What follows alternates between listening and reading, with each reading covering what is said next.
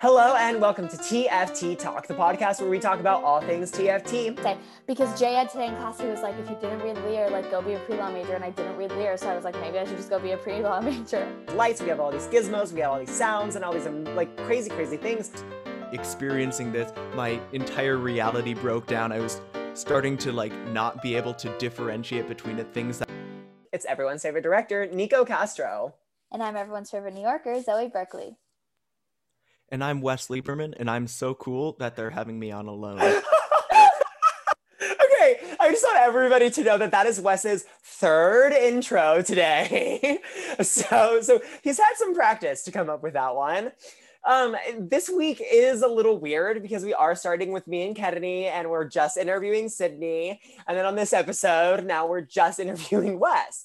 Um, we have been having some technical difficulties here over at TFT Talk, so we're figuring it out. We're making it work. We're doing the thing, but we're just gonna start. So, Wes, the way that we like to start all of these podcasts is by asking our guests, typically, why they do what they do, but instead we're going to ask you, why do you do what you do? And what we mean by that is why do you do what you do in theater? So if you kind of just want to start by telling us, you know, what you do in theater and then why you do it. All right, so throughout the college process, I developed a, a multi pronged uh, response to this. So uh, I have some prepared words that I can I can. Uh, we would love to hear them for the first Yes, time right. ever. This has never been done before. All right. So I think theater is important for several main reasons. Uh, the first reason is as a, a form of bringing about change. That's uh, through changing people's hearts.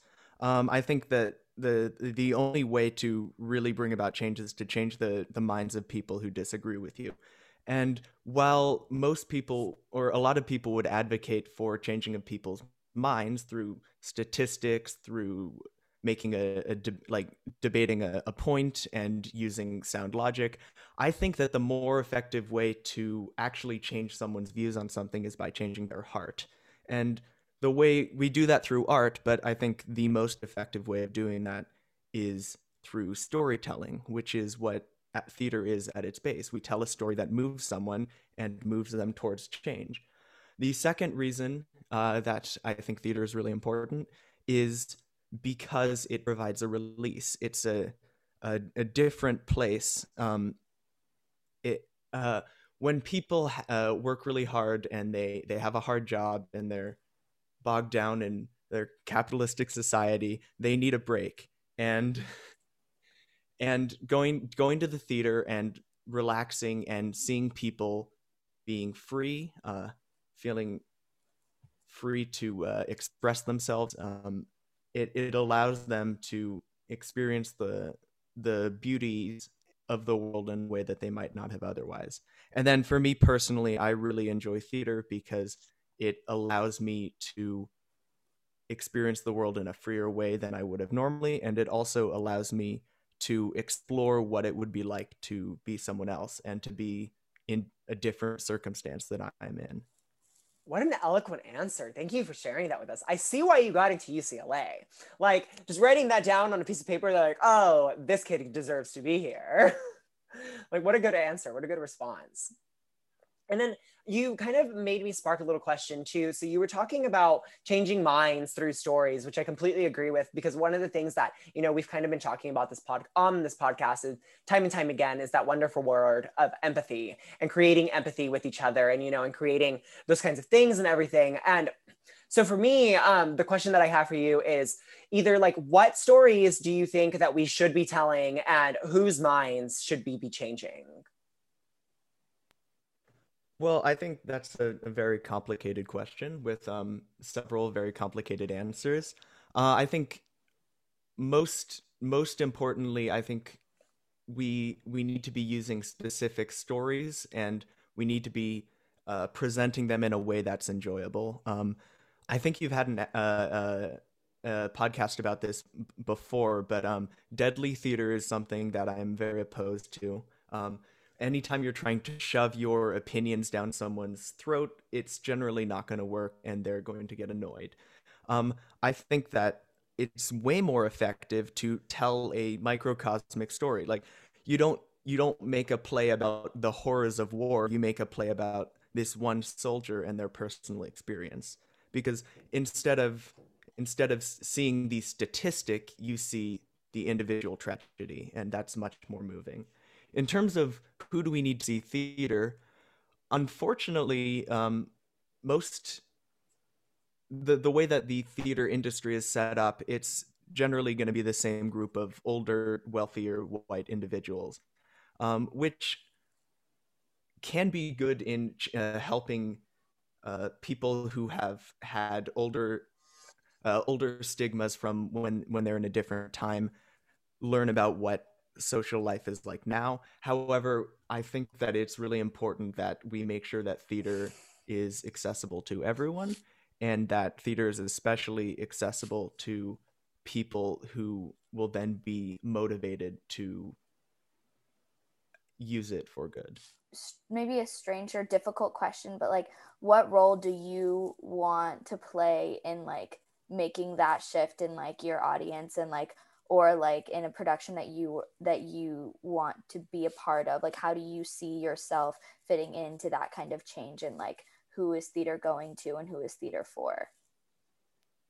Like my own personal role in uh, the in the in the production. Well so i i have several different goals. Like i i definitely want to be an actor. Um i also want to write both music and um plays at some point. Um i'm not at that point yet. Uh i, I write music but um i'm not at the point yet where i want to put that forth into the world.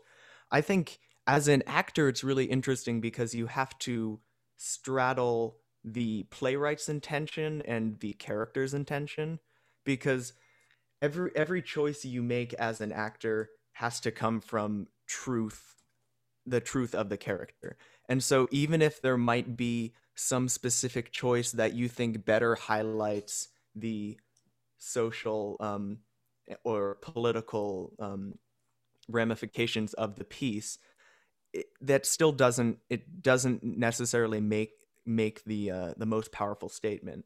You have to be true to your character and what and if the playwright's done a good job, you being truthful as your character then should be the thing that inspires them towards change. Not my job as an actor is not to push the message on other people. The message should be pushed by me just existing truthfully. And fulfilling the role and fulfilling your job as the actor is like actually telling the story that the playwright has written in its authenticity. Yeah. Exactly. I, I love that. I love that you have this like authentic point of view of theater and i think that's like really beautiful and i think it's something that sometimes we think we've lost or we see we've lost and i think that's interesting and you're a musical theater emphasis and i assume like i know you yes, said I you want to be an actor but i assume also you want to like continue in that like music theater singing actor realm. But I think sometimes there's like this misconstrued idea brought upon by some theater goers who think that like musical theater is all very like I don't even know the right word to describe it. It's very like, frou-frou, like yeah, lights and gags and all that, like stuff. Like I think people see it just as entertainment, and it's not really like meaningful. I think it takes. I think I I think it is meaningful, but I think people don't always see it that way, and so I'm just like it might be kind of a vague question, but just like how do you feel about the way that other people think about what you do? Well, I I would be lying if I said that a lot of people's opinions on that are unfounded. Um, I think musical theater has the potential to fall into the trap of being showy and frivolous and not really saying anything. Uh, I think it that was especially the case in uh, certain time periods, like I think the 80s was very frivolous with the way that um, the industry was going. I think now we're reaching a level where there are, are more extremely meaningful works, like uh, the band's Visit, like Hadestown, um, even if we do then still have the Mean Girls and the SpongeBob. Oh yeah, because I was gonna say I was um, like we live in the age of the mega musical right now, and we live in like the age of the jukebox musical right now, and two of which I will. I don't want to do those shows. Those shows are done a lot, and it's like so. I do think that we're still at a point where it's like very commercialized. Like Broadway is about making money. It's not about like telling those meaningful stories. At least right now, that's what it seems like. Yes, um, and I would I mean, we're I I don't think necessarily we'll move completely away from that, but I would hope that it we it starts to move more towards authenticity. But um to my point about uh, why musical theater specifically for me is valuable, um, even if other people might find it uh, less valuable, is because it is the intersection of three art forms. Because people think of theater, they think of high art. People think of opera, they think of high art. People think of ballet, they think of high art. So when the three of them come together, why should it sink? Why shouldn't it float?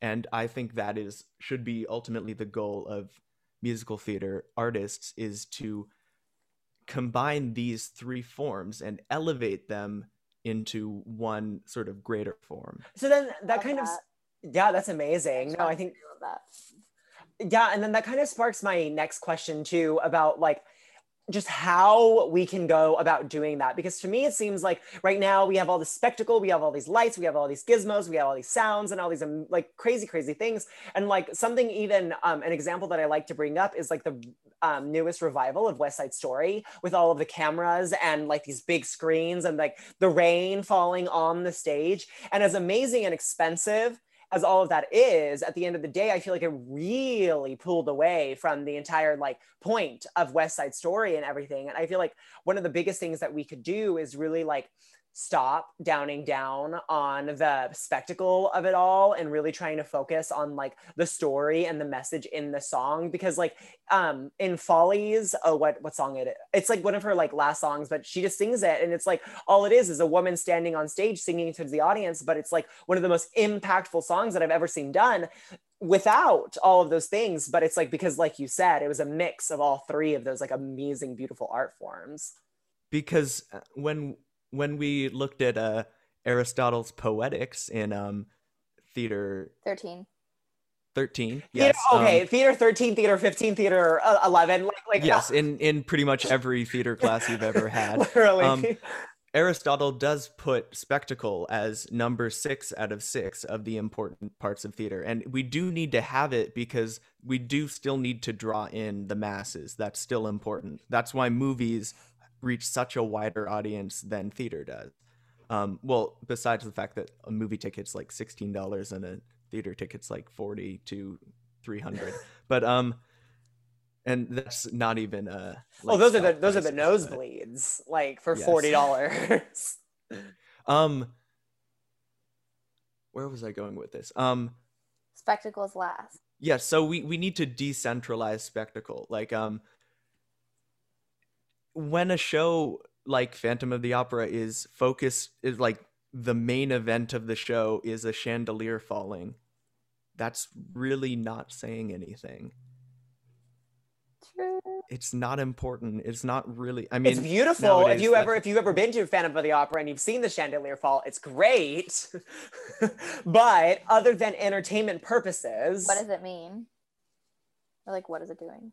Mm-hmm yeah and I, and I think exactly yeah. I think there's a lot of merit to that too and it's just like an interesting conversation of like of because like we we we banked on spectacle so heavily because it was something that like we had never had before. But then like with the invention of like cgi and like you can go to the theater and see endgame and see all of that you know it's like we're oversaturated with spectacle already like with all these action movies and all like the film of it all. So i feel like theater should be the place where we can actually be like we need to do what we need rather than what we want yeah, so my high school theater teacher would always say, um, theater can never compete with film in terms of spectacle. Like with CGI, with huge, massive budgets, like we, we can't compete with that. What we can, what we, what theater does have that film doesn't have is the fact that you're like existing in a room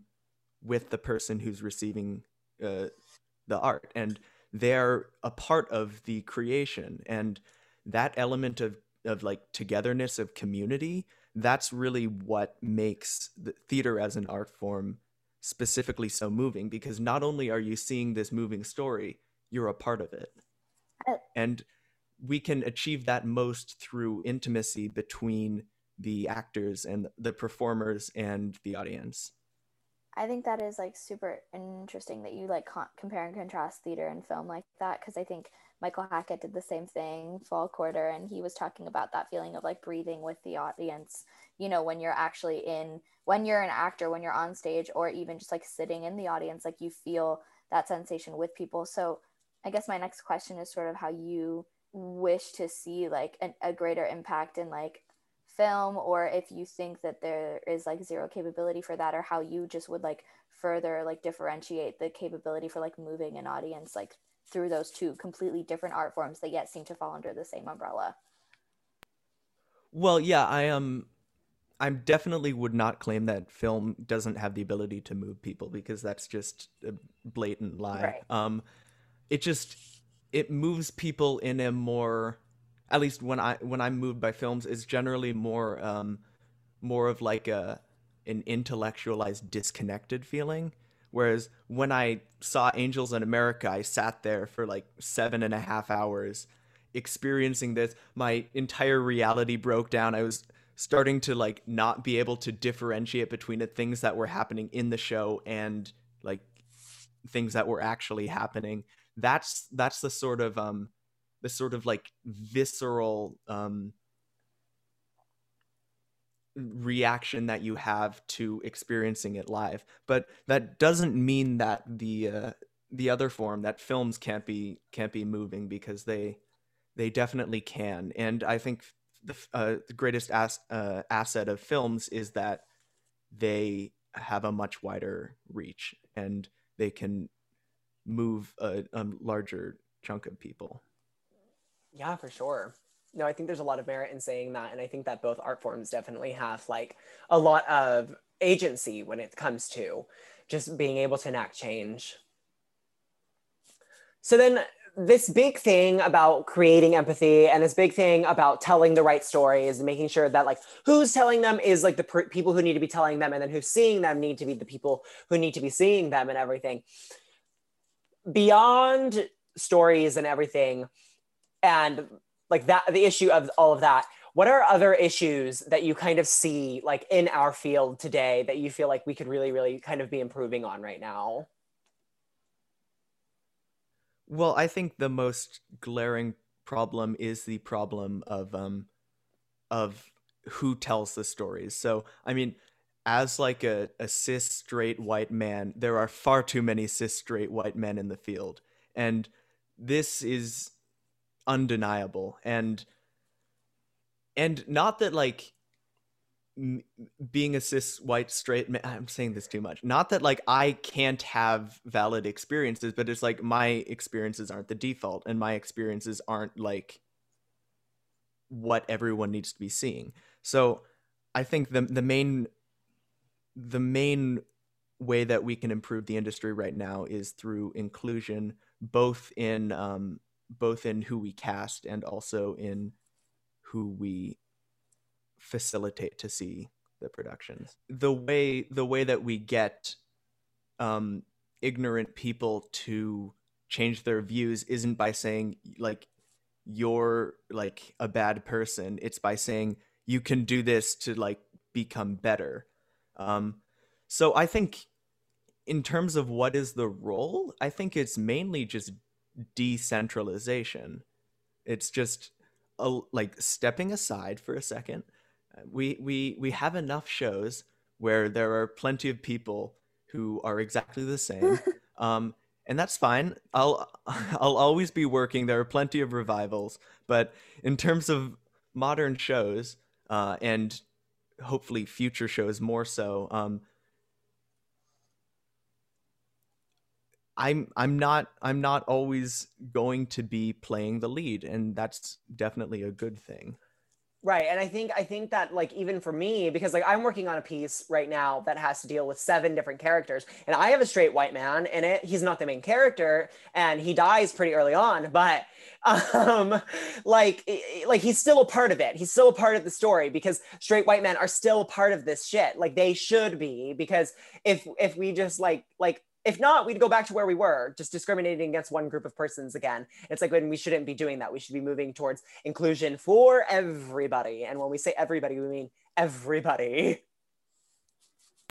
Yeah, we're we're trying to express the breadth of humanity um, and that humanity includes all people that's why the the whole idea of forced diversity is so ridiculous because it's like people exist and those people are are there too but um yeah i think it we can't we can't completely exclude one group just because they've been in the spotlight for a while we just need to move them out of the spotlight but like not off stage just like stage right of the spotlight or something No, I just love that. I mean, I completely agree. I think it's like definitely about building towards like a harmonious like environment, especially in our industry, because like we always like on the podcast, like we've had this constant theme of like empathy and like what that means. And like I think if you just start going being like you're bad, you're bad, you're bad, you're bad, you don't like you know what I mean? Like like Wes said, it's kind of counterproductive.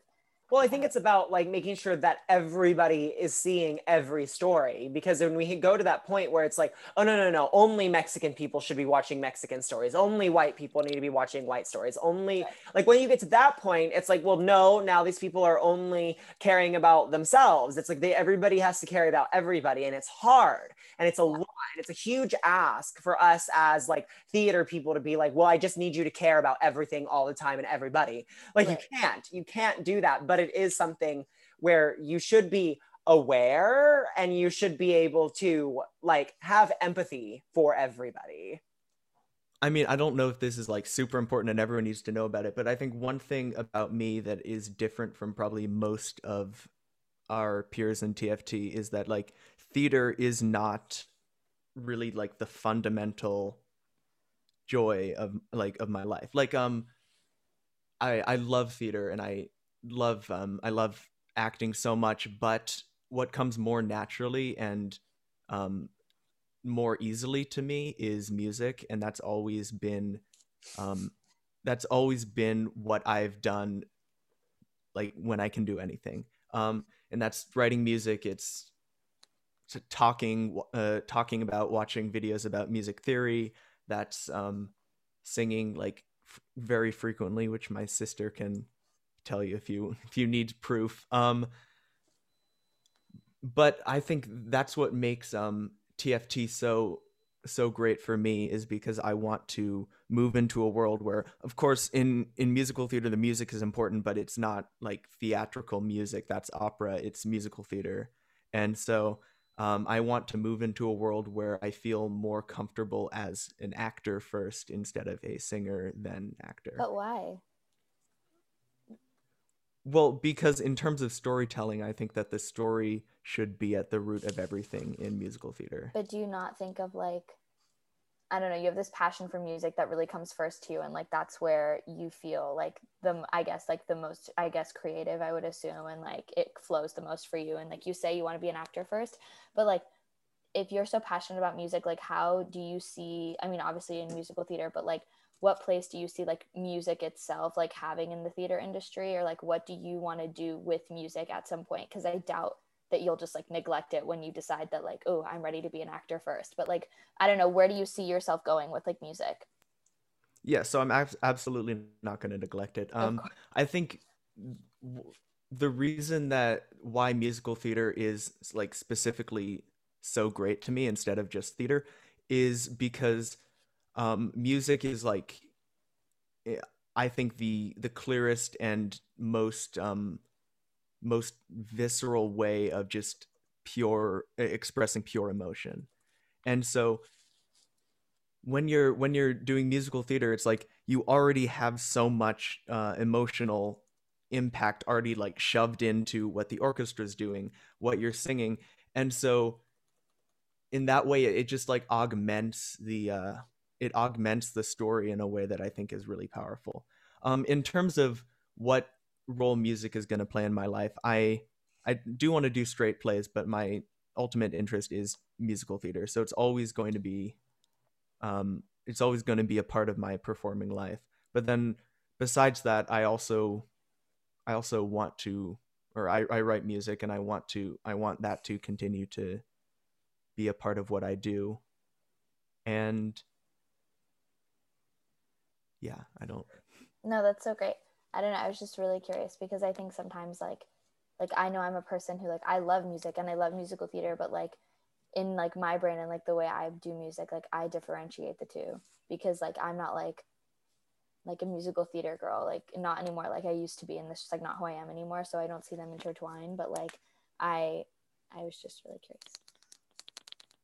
Yes, so I'm interested in music and theater and how they intersect and how they don't. So I don't don't think they they need to be they they need to be like intrinsically together, but I also don't think that um they are they need to be mutually exclusive. I think there's a good combination of both. So moving forward with your career here at T- TFT, but also just your career beyond, do you think that you'll be focused more on straight plays, musicals, movies, even?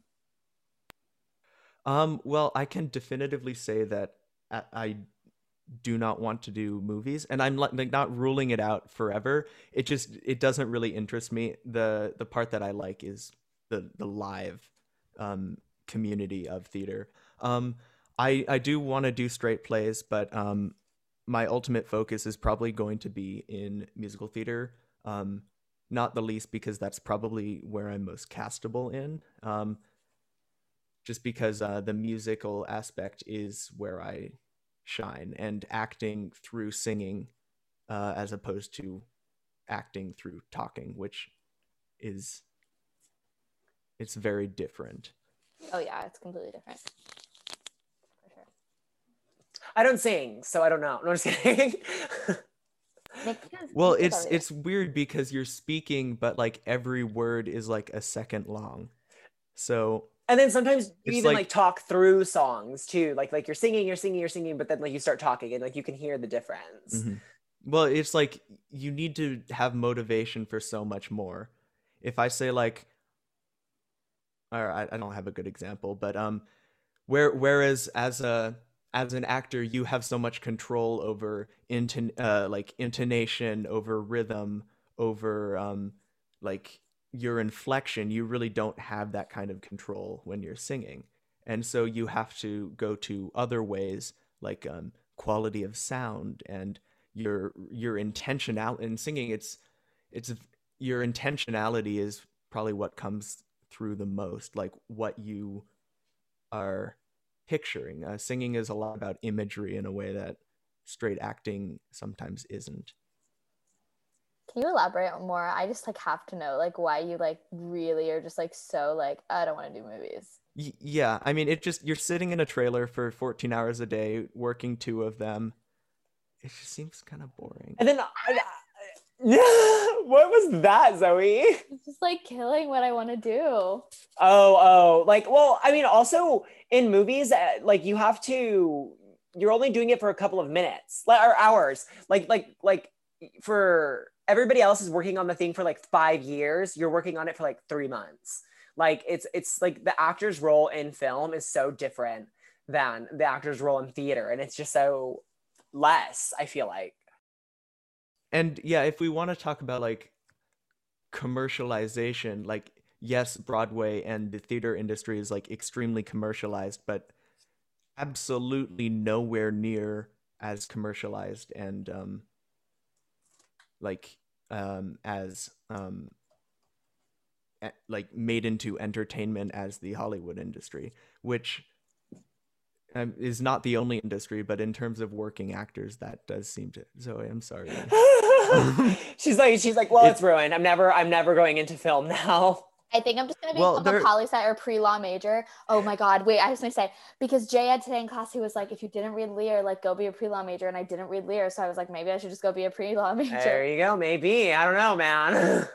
Anyway, eh, actually, like you know what? Anyway. I don't think Jay's gonna listen. I think your true calling is just being on this podcast. I think that you've peaked. It's over. Oh, absolutely. I'm. This is this is the top. It's all downhill. just here. absolute garbage. Honestly. That's your career. No, I'm just. Yeah, what is in person school anyway? Like, I think it's just like you know, nothing compared to this. Sounds like the same for current call. It's everybody's favorite director, Nico Castro. I'm everyone's favorite New Yorker, Zoe Berkeley. And I'm Wes Lieberman, the dude so cool that I get my own show. Thank you so much, Wes, for being on your own episode. And thank you so much. Thank you so much. And thank you so much for all of our listeners for listening to Wes's episode. See you guys next week.